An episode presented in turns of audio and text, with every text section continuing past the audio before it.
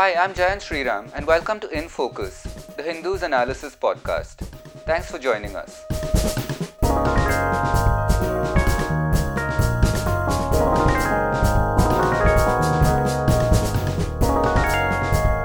We had promised you a data update as part of yesterday's episode, which we never quite got to. So, today's update, which we are recording on Wednesday, the 8th of April, is fully an episode about data and that also provides a good perspective from which to discuss the major news of the day, which is that we could very well see an extension now of the 21 day lockdown period. That's the input that the Prime Minister seems to be getting from various quarters, and some chief ministers too have also asked for the lockdown to be extended. So, we're going to be discussing two major data points in this episode, both of which we will link to in the show notes so that you can read and get a better idea. One is the effect that the lockdown has had on labor and the unemployment rate.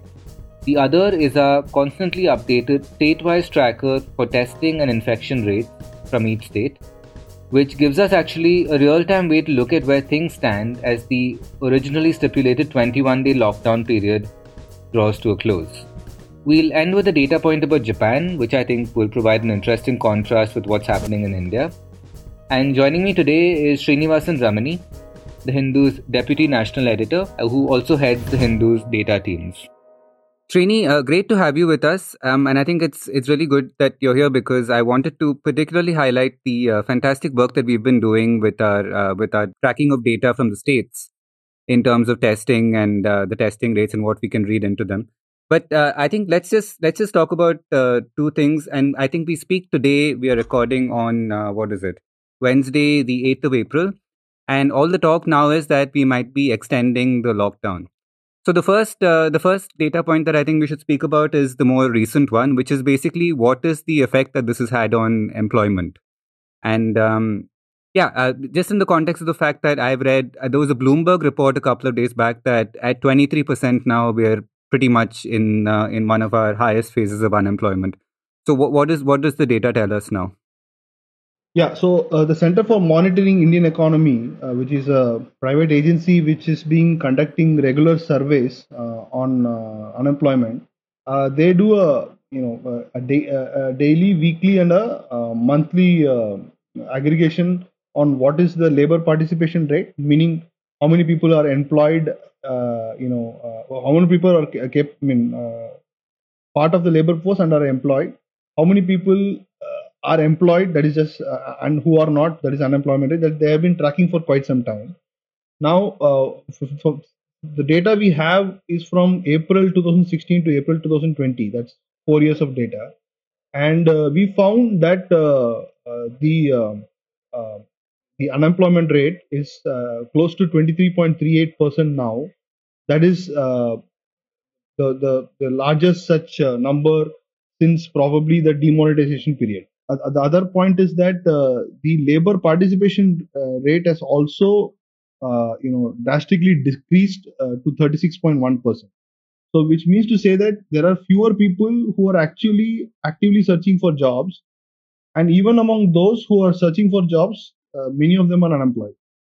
So the lockdown seems to have had a very drastic effect uh, you know, effect on uh, the unemployment situation I mean, this is but expected because in a, a largely informal, uh, you know, informal sector-driven economy, uh, where many of the people who are in the labor force are dependent on daily wages, casual labor, and so on.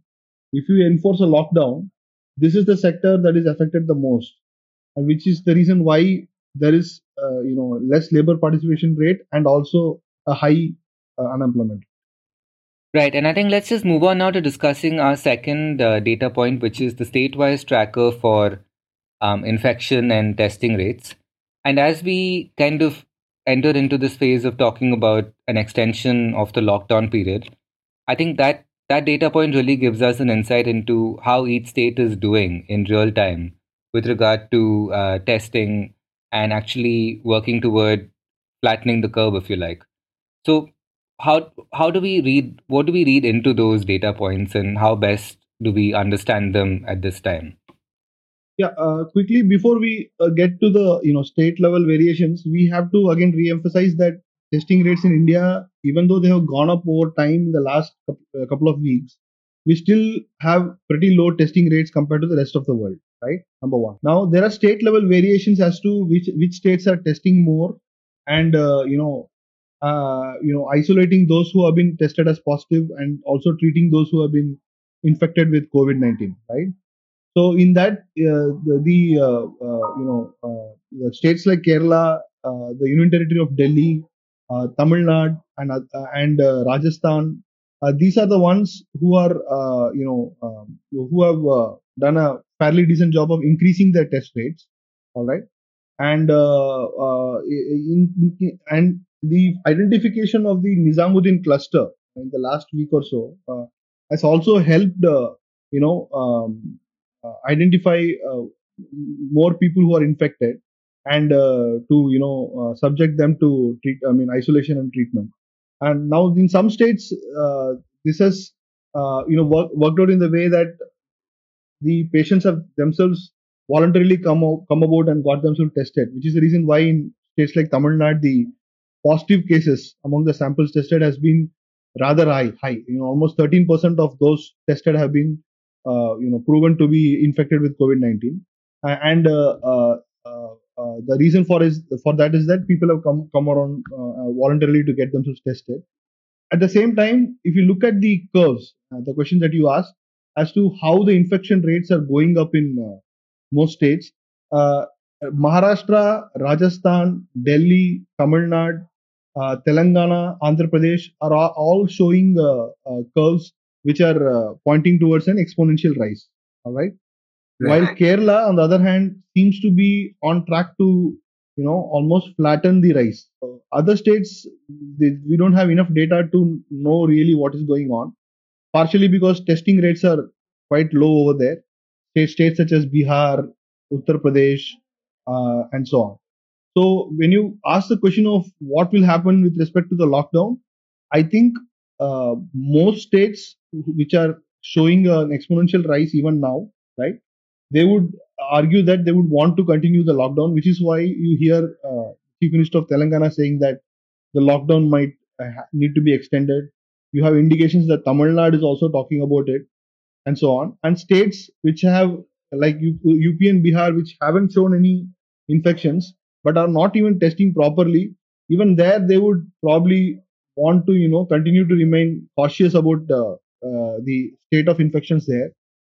But in Kerala, of all places, uh, because they have done fair amount of testing and they have, uh, uh, you know, also uh, done a fair amount of, there has been a fair amount of recovery as well over there. The death rate is also very low in Kerala. Kerala, I think, could be thinking of a much uh, uh, you know much needed and a phased withdrawal of the uh, lockdown rather than continuing the lockdown you know you know, you know indefinitely as it is now. So, uh, so couple of things there. Basically, uh, from what you're saying, it means that th- these states that you mentioned, which have which are showing this exponential rise, it is because they are upgrading testing at the or, or they have been recently. Kerala, as we know, as we've discussed in uh, this podcast elsewhere also they have a pretty uh, sophisticated surveillance system uh, because they dealt with the uh, nipah virus before. They did register the first cases in india so they have been kind of better in this uh, in this field. So it does show that uh, because they've been testing more they did ex- experience an exponential rise but they've also been able to contain it and the curve is now sort of flattening for them. So and, kerala um, the number of cases rising right relatively low now seems to be a relatively flatter curve. A state like Maharashtra, it's a more of a bell-shaped curve with a rise in, I mean, the number of cases uh, every day rising uh, exponentially or you know uh, significantly, right? The same is the case with say uh, Tamil Nadu. The same is the case with say Rajasthan uh, and uh, Madhya Pradesh and so on. Now, partially this is because of the identification of the you know infected people from the Nizamuddin cluster. That is also one reason why there has been yeah. rises in some states, right? In some states like MP, for example, they have discovered their own clusters, small clusters in Indore, for example. What is happening is that now that uh, testing is being ramped up in a few states, they are identifying more and more cases coming up. Uh, that, that that is that seems to be the case in a few states. Uh, but but in Kerala, this has been uh, the, the, testing rate has been quite steady over time, and the number of cases, uh, rise in the number of cases has been relatively fewer over time. And what it does go to show, I mean, all these data sets is that uh, is you know how key testing really is, like in the sense of just determining where different states are, not just in regard to the lockdown, but in terms of an actual uh, sustainable containment strategy. Um, it does seem to depend much on how much uh, each state is able to ramp up testing. Is that a right inference to read from uh, the state trackers? I think so. I think so because uh, we know for for sure that uh, uh, the, while there is a lot of correlation with uh, you know the fact that uh, the the virus is not spreading in places which are hot and humid, there is no sure causality pattern to say that for sure that you know the virus is not a problem in some places while it is in other places, right? So the only way out right. to know whether uh, a particular place is affected by the virus or not is to test people, right? And uh, uh, and uh, uh, and you know, know and then follow the rest of the steps. That is, you know, test or identify the infected, isolate them, and then uh, treat them, right? Now, uh, in some states, uh, while uh, infections have been so far very low, we really don't know how, if they have really tested enough. So, so we we cannot make the assumptions that there are no infections over there.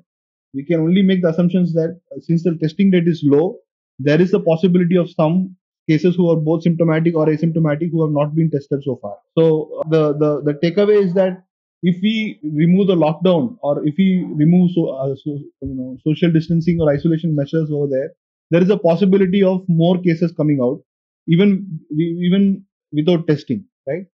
So, which is the reason why we need to ensure that testing rates are relatively uh, higher uh, going forward. Just just to quickly move on to um, one of the one of the other really interesting data points that we had, and that is about uh, Japan. So even early on, when I think when I think this kind of dichotomy came out in the fact that um, the WHO was saying test, test, test should be the mantra, and uh, India was saying that doesn't necessarily apply to us. One of the models that people brought up was the Japan model because they were not doing very aggressive testing. And um, so yeah, I, so I think of course we link to this data point like all the others in the show notes. But what does uh, what does this data point tell us about what what happened in Japan and what they're going through at the moment? So, uh, an important caveat is that India was not necessarily saying that testing more testing doesn't matter. It's, it's not a strategy that fits us. They were saying that they would like to test more if they had more test kits. The reasons why uh, the reason why India adopted this protocol of only testing people with a travel history and their and people who the, who those whom they contacted was in order to ensure that this testing kits was available at a time when the number of infections went up. Now, in the case of Japan, on the other hand, it's not a it's not necessarily related to availability of test kits, but their strategy was simply to find out clusters, right, which which have show, uh, and isolate people who have been identified as part of clusters, right, and uh, they did not even impose a lockdown, right. So they merely uh, went about uh, a strategy of finding out places where hotspots rather, where uh, people were suspected to have got this infection. Now it worked well for them in initial days. The the curve for Japan was relatively flat compared to all other countries.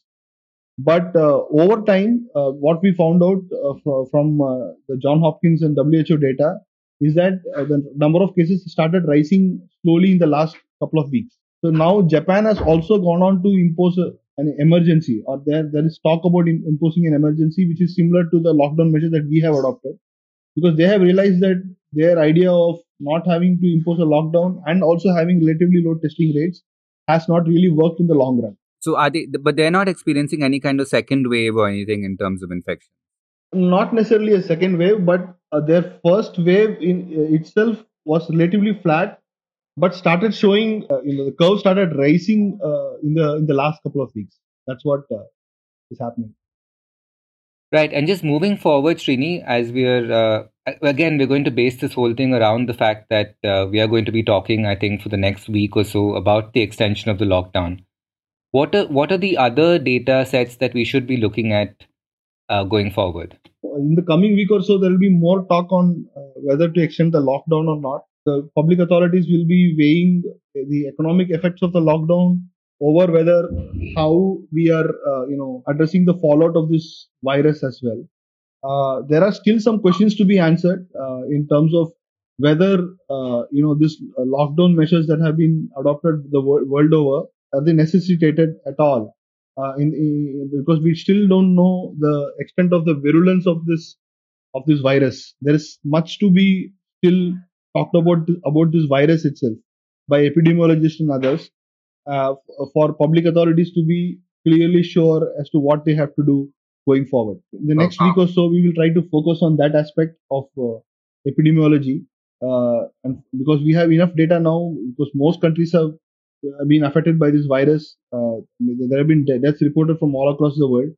So we would like to understand uh, this, uh, you know, the effect of this virus a little bit better now, and then judge the uh, need for a lockdown for even for countries like ours, uh, which you know, uh, which cannot afford to have indefinite lockdowns with the kind of economy that we have. Right. So you say uh, you, you mean understand the virus in terms of uh, getting some more granular understanding in, in terms of its spread and uh, how it um, how and and the, and the comorbidities and things like that. Yes, I I mean this fatality rates.